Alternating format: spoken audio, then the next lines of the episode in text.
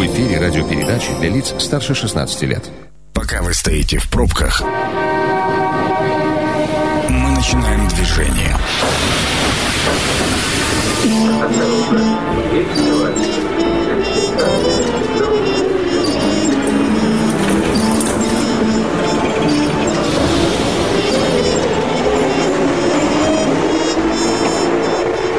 Метро. Главные темы Красноярска. Ну, поехали. Это «Метро». У микрофона Ян Ермешов, партнер программы «Метро» на этой неделе, Центр туризма и активного отдыха «Компас». Ну что ж, а теперь давайте к нашей теме, которую мы сегодня будем обсуждать. С 1 января прекращается мораторий на отключение услуг ЖКХ из-за неуплаты, и в том числе а, мораторий на штрафы. В общем, что, как это происходит сейчас? В апреле все это было введено. То есть, если у кого-то есть какие-то долги по ЖКХ, то ему не начисляют ни пени, не отключают там ни воду, ни, допустим, канализацию, а человек продолжает спокойно жить себе. Все это связано было с пандемией. Но с 1 января все это должно закончиться. Чем это обернется для должников, для всех нас с вами? Вот сегодня об этом будем беседовать э, с моим гостем на студии Роман Казаков, председатель общественной организации «Народный контроль в сфере ЖКХ». Роман, привет. Добрый вечер. Но я хочу предупредить вас, дорогие друзья, мы вот тут за эфиром решили с Романом, мы друг друга знаем миллион лет, поэтому нам легче общаться на «ты», как этому происходит в жизни, поэтому вы нам это тыканье, надеюсь, сегодня простите. Ром, смотри, ну вот давай сначала поясним. Мораторий, а вот как он сейчас работает? Еще раз нашим зрителям, слушателям. 6 апреля э, все граждане, кто является потребителями жилищно-коммунальных услуг э, и по какой-то причине столкнулись с тем, что не имеют возможности оплатить эти самые жилищно-коммунальные услуги, они могли и до сих пор могут их не оплачивать, не имея при этом последствий э, в части начисления пений и штрафов. При этом в судебном порядке с них по-прежнему эти суммы управляющие ресурсоснабжающие организации могут взыскать. Э, и вот этот самый мораторий, он распространяется до конца текущего года. Э, если правительство Российской Федерации сочтет целесообразным его продлить, они его, конечно, продлят на более долгий срок. Но на сегодняшний день срок обозначен 31 декабря. После 31 декабря все суммы по жилищно-коммунальным услугам, они будут подпадать под начисление пений, и, соответственно, естественно, эти платежи никто никому не прощал, и просто, ну, грубо вот. говоря... Вот это самое главное, да, вот, вот сейчас ты говоришь, а, то есть штрафы не начисляются, а никакие санкции э, не производятся в течение этого времени до 31 декабря точно, но долги не прощаются. Нет, долги, конечно, никому не простили. Это на самом деле был первым вопросом у всех, наверное, и у самих граждан, кто в этой тематике хоть как-то интересуется, и у управляющих ресурсоснабжающих организаций, и у профильных там э, некоммерческих организаций относительно того, в чем помощь. Ну, то есть, если у человека нет денег на оплату жилищно-коммунальных услуг, так у него их и нет. Факт, что ему пени начисляют. Ну, а что поменялось? Логично, конечно, было бы адресную помощь предоставлять либо напрямую потребителям, либо, соответственно, напрямую ресурсоснабжающим компаниям, управляющим организациям, а, а, адресную, в смысле, финансовую, да, и, соответственно, соответственно, за какие-то месяцы закрывать эти самые долги. Либо, соответственно, если долги эти образовались, то выкупать долги через какие-нибудь государственные фонды, а потом уже определяться, что с этими долгами делать, либо прощать, либо все-таки каким-то образом их получать обратно. Это были бы мерами реальной поддержки. А так у нас получилось, что а, ну, Красно... по Красноярску всего того, что у нас крупные хозяйствующие субъекты в городе есть, это энергетики и, соответственно, водоканал, на них, может быть, это не так болезненно сказалось, а по краю у нас получилась ситуация, когда и там, и так э, валовая выручка-то небольшая, то есть там валовая выручка как принято говорить, на, на, примерно в объеме двухнедельного, двухнедельной выручки красноярского среднего ресторана э, по году у этих водоканалов. И, конечно, за счет неплатежей у них возникли проблемы с проведением ремонтных программ, и на, на эту сумму, на которую не дособрали денег, э, плановых э, ремонтов у них, конечно, стало меньше, поэтому в территориях все это значительно более печально отразилось на состоянии жилищно-коммунального комплекса и качестве коммунальных услуг, которые граждане получали. Ну, смотри, но дело в том, что ну, и сами люди-то восприняли многие люди восприняли это как повод не платить, хотя деньги были. Ну, ну, давай скажем честно, да, человека деньги По-разному могло да, быть, и, и здесь тоже могла быть такая Слушай, ситуация, которая, о которой ты говоришь. А да. долгов-то много, больше стало?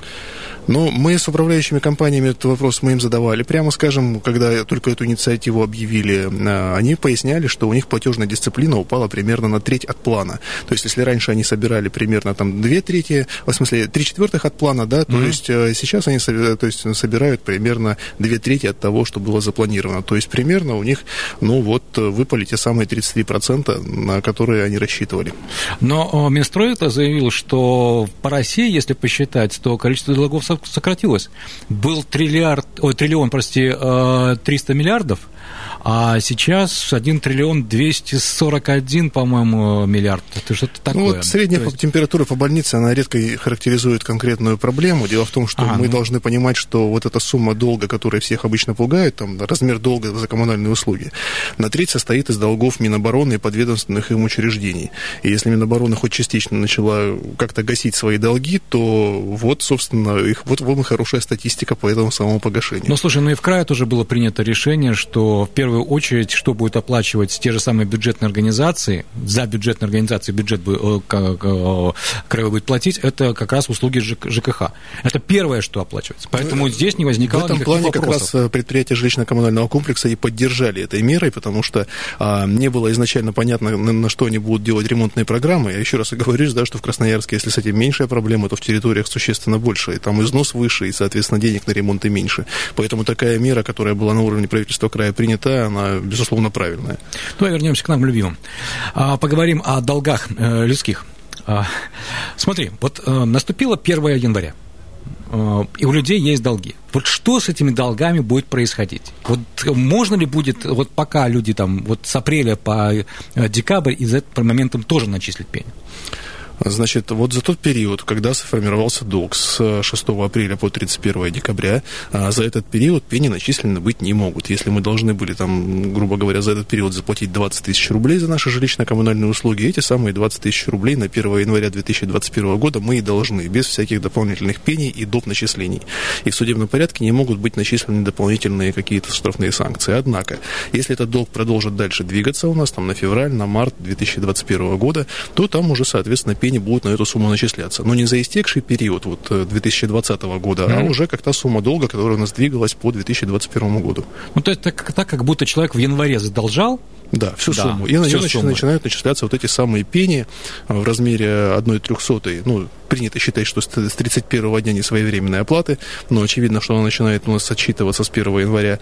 И, Почему с 1 января? Подожди, там а, я, я читал другую схему, там, там писали, что как раз январь это 1 января это первый день, по сути дела, задолженности, да, а потом у тебя начинается 3 плюс 31, и только с февраля тебе могут выставить. К сожалению, как в нормативных это... актах это никак не прописано, поэтому как это будут рассчитывать э, ресурсоснабжающие, управляющие компании и каким образом это будут принимать суды, предмет отдельного диалога. То есть здесь двойное толкование есть, Может да? быть двойное толкование, потому что в нормативных актах по этому поводу ничего не сказано. То есть, чтобы э, не было пени, то 1 января лучше... Ну, если долги накопились, с ними лучше рассчитаться. Либо, опять же, правильным вопросом будет все-таки правильным решением, всего того, что эти долги никто никому прощать не собирается, просто заключить дополнительное соглашение с управляющей компанией либо ресурсоснабжающей организацией о погашении этого долга, прописать график, график погашения этой самой задолженности, тогда и пени никаких не возникнет. И тогда и в судебном порядке неожиданно не прилетит этот самый иск, потому что мы понимаем, что все взыскания по э, жилищно-коммунальным услугам, они проходят в упрощенном порядке, и э, силу того, что упрощенный порядок э, не предполагает непосредственного участия второй стороны а в этом самом рассмотрении дела, ну, просто, грубо говоря, придет судебный приказ, а потом с карточки спишут деньги, чтобы этого не произошло. Лучше накануне, понимая, что все равно за этим долгом придется рассчитываться, заключить соглашение и уже в рамках этого соглашения по долгам рассчитываться. Но соглашением мы еще, мы к этому, к этой теме обязательно вернемся, более подробно, что это соглашение, как оно пишется, куда подается, э, как это делается. А, вопрос-то еще вот в чем. Но вот э, пение, она насколько действительно весома? Одна трехсотая, это вот я не очень понял. Вот, ну хорошо, вот давай возьмем конкретно. У человека 10 тысяч долг. Вот сколько ему там насчитают?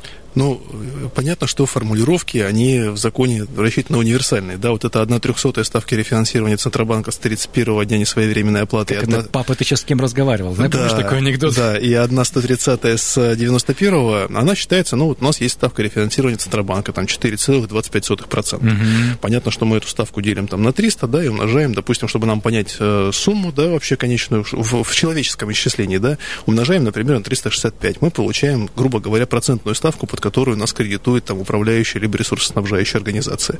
Ну, вот в случае с одной 300 это будет а, порядка, а, насколько я понимаю, 5%, а, наверное, а в случае с одной 30 порядка 12%. То есть, 12, то есть 12 процентов годовых. Годовых. Да, на, на эту сумму долго начисляется. Вот ты же, наверное, рассчитывал каким-то образом. Ты можешь мне сказать, вот 10 тысяч, вот он, вот 10 тысяч долг. Вот э, месяц просрочил, допустим, за январь, да, вот да. в январе нет денег. Сколько за январь насчитают? Там, тысячу, две, пятнадцать? Нет, нет, не тысяча, не две, не пятнадцать, это будут десятки рублей и даже не сотни.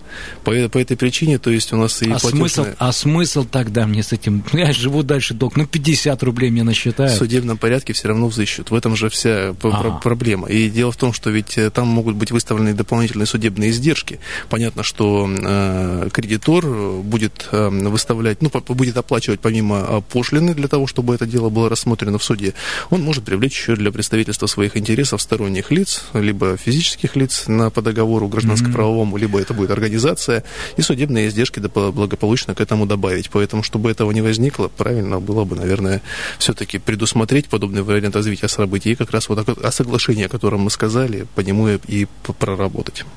А, смотри, а, есть же еще одна мера, которая... Пени это понятно, да, 50 рублей, хотя если... А, сколько у нас красноярских квартир?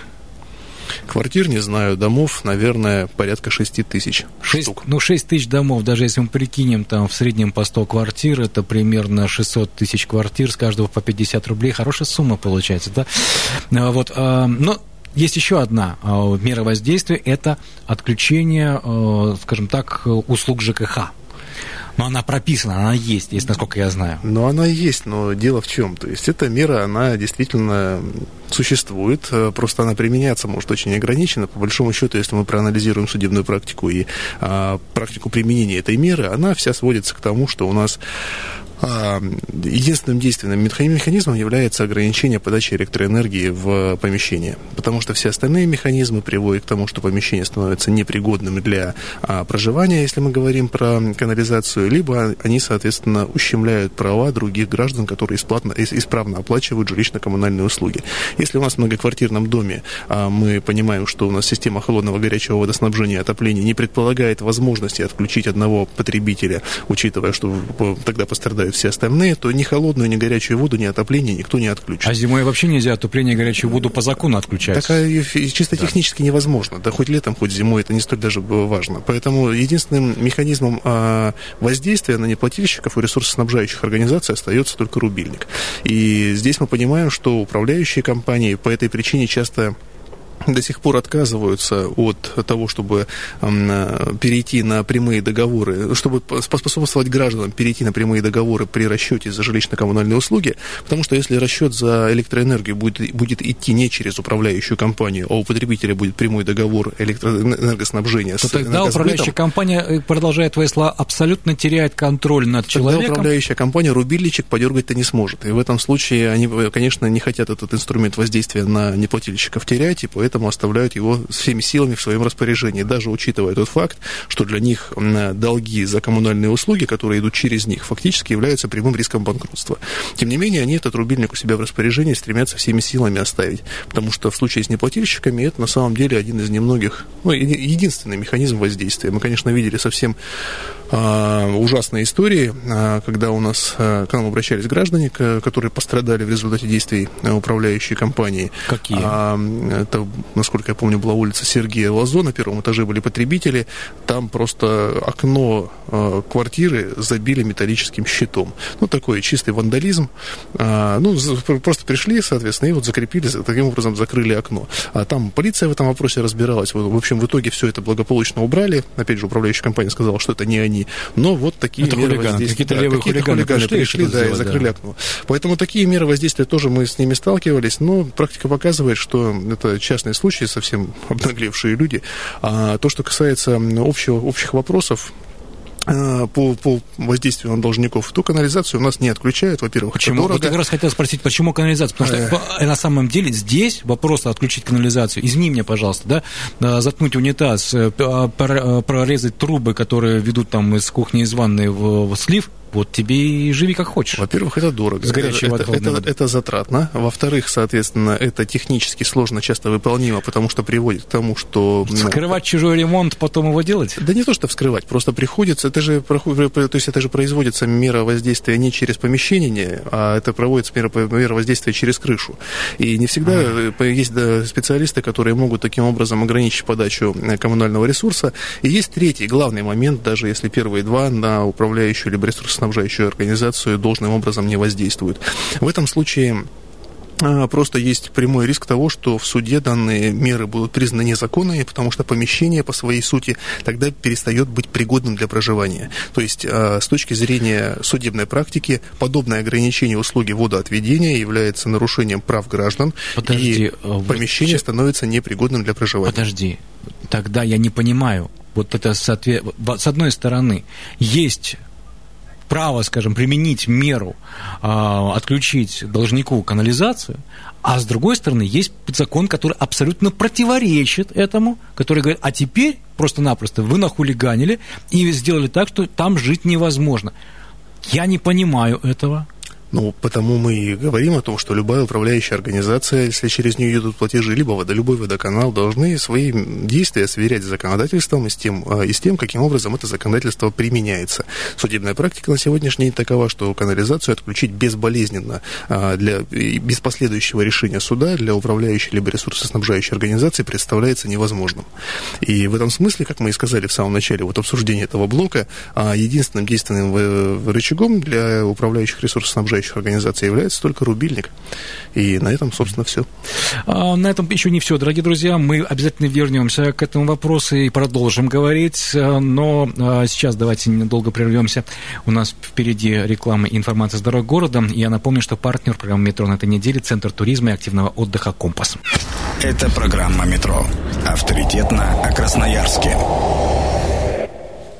Возвращаемся в метро. А, сегодня говорим о сфере ЖКХ. С 1 января прекращается мораторий на отключение услуг и начисление пени а, за ЖКХ, за неуплату а, по услугам ЖКХ. Вот сегодня мы эту тему обсуждаем с Романом Казаковым, председателем общественной организации «Народный контроль» в сфере ЖКХ. Роман, вот знаешь, скажи мне еще такую вещь. Ну, хорошо, вот мы в предыдущей части говорили, что единственный, как бы, ну, единственная мера воздействия на должников за отключением услуг – это вот электрический рубильник. То есть можно вырубить электричество человеку.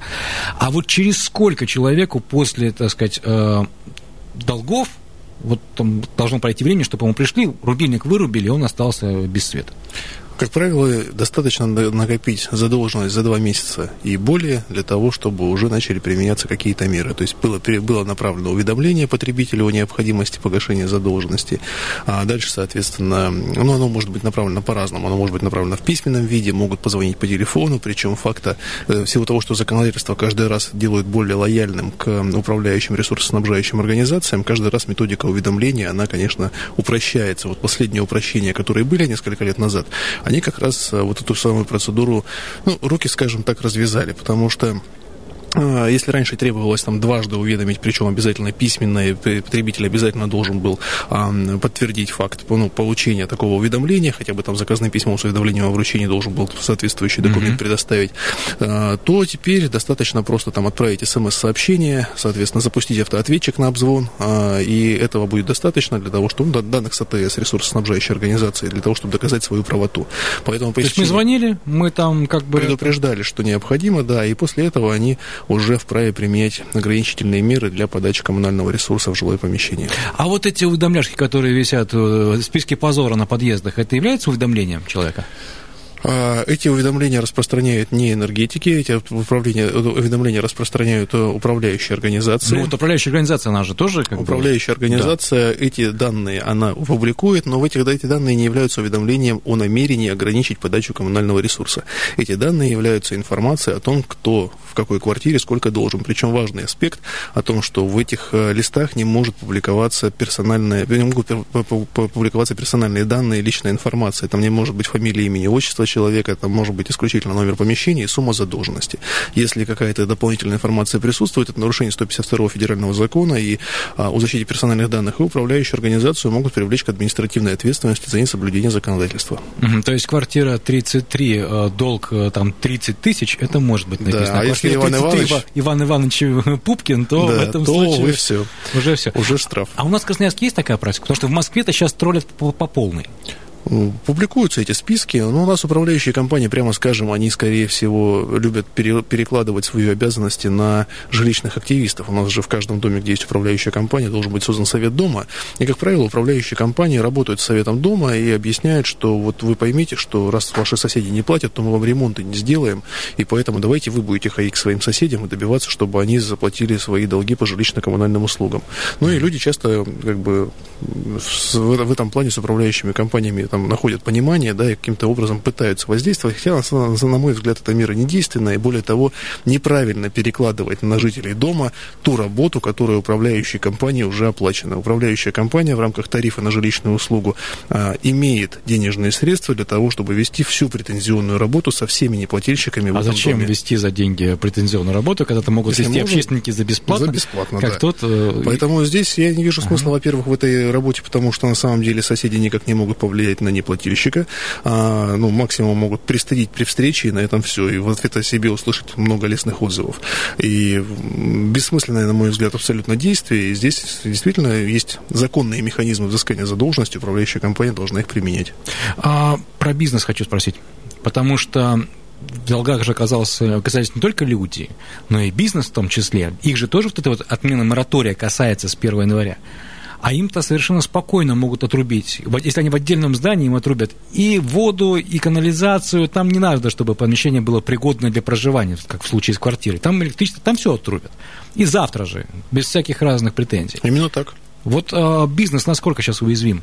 А, если бизнес не заработал деньги, продолжает оставаться, то есть в убытках, то, безусловно, риски есть, но я понимаю, что в любом случае с э, энергетиками придется договариваться, и, соответственно, с ресурсоснабжающими организациями придется договариваться, потому что если коммунальная услуга была оказана, а они в суде эту услугу все равно оплату за эту услугу взыщут. Другое дело, что, э, опять же, можно было эти здания законсервировать и никаким образом эти самые коммунальные ресурсы не потреблять. Если здания были законсервированы и услуга не потреблялась, то и оплачивать, по сути, нечего. Ну, ты знаешь такие примеры, чтобы человек законсервировал здание? Ну, это же законом допустимая возможность. А в конечном счете, то есть, ну, придется утрясать как-то эту сложность. И я понимаю, что это, честно скажу, не главная проблема, которая на сегодняшний день есть у а, малого среднего бизнеса в свете пандемии.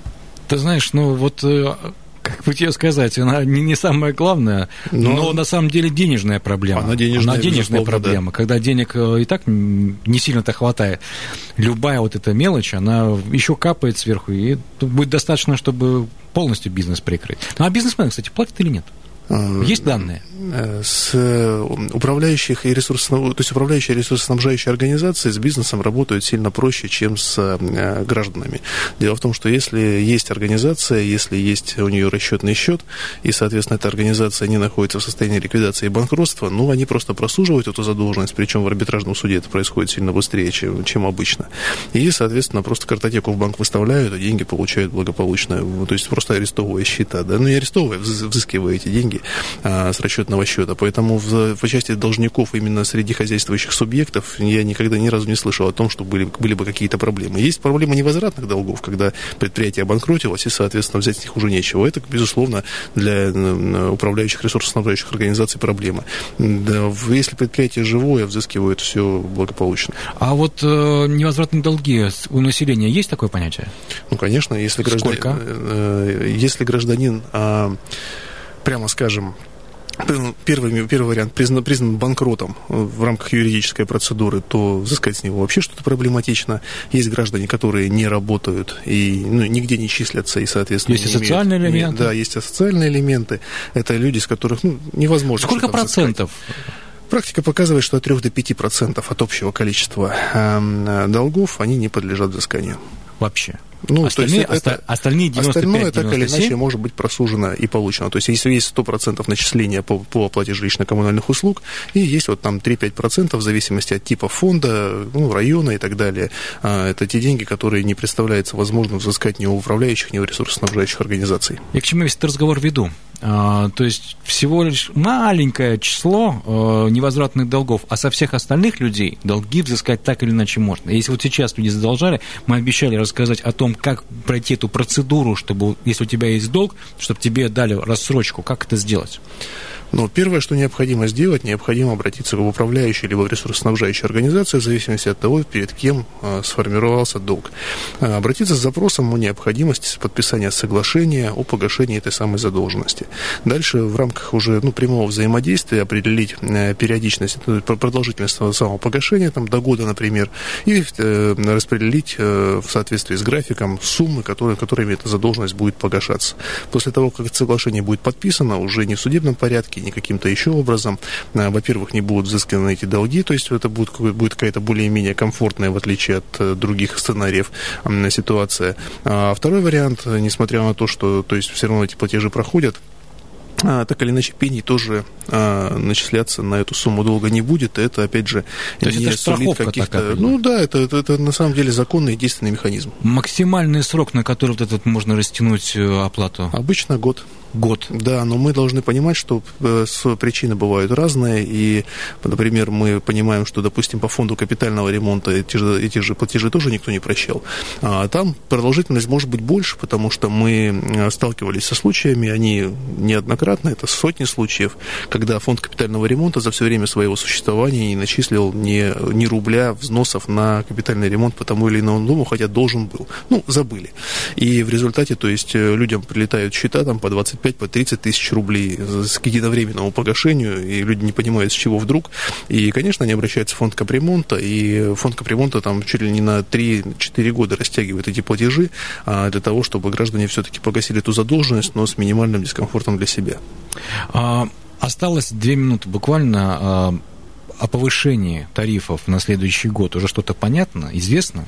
И ничего не изменится относительно предыдущих периодов. Мы также будем расти в пределах э, предельного, то есть в рамках предельного индекса это будет примерно 4%, то есть не выше инфляции, а, может быть, чуть-чуть выше, но, опять же, 4% они у нас по краю стабильно сложились, это же самая индексация случится. Ну, я видел 4,6 где-то проскакивала цифра. Ну, подождем подписания указа губернатора, то есть изначально будет постановление правительства Российской Федерации, которое определит эту цифру. Я как раз в постановлении где-то вот где-то в правительственных да, этих будет регионах. указ губернатора, да, да. там будет эта цифра, это величина, на которую может вырасти плата на, на коммунальные услуги, жилищные услуги туда не попадают, на коммунальные услуги а, суммарно все, то есть холодное и горячее водоснабжение, отопление, электроснабжение, газоснабжение, а водоотведение и обращение с твердыми коммунальными отходами.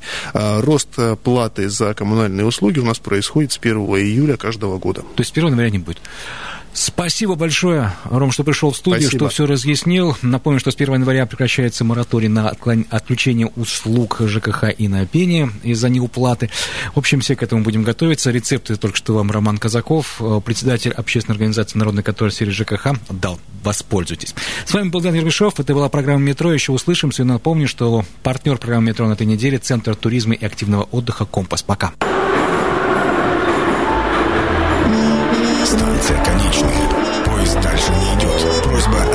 вагоны.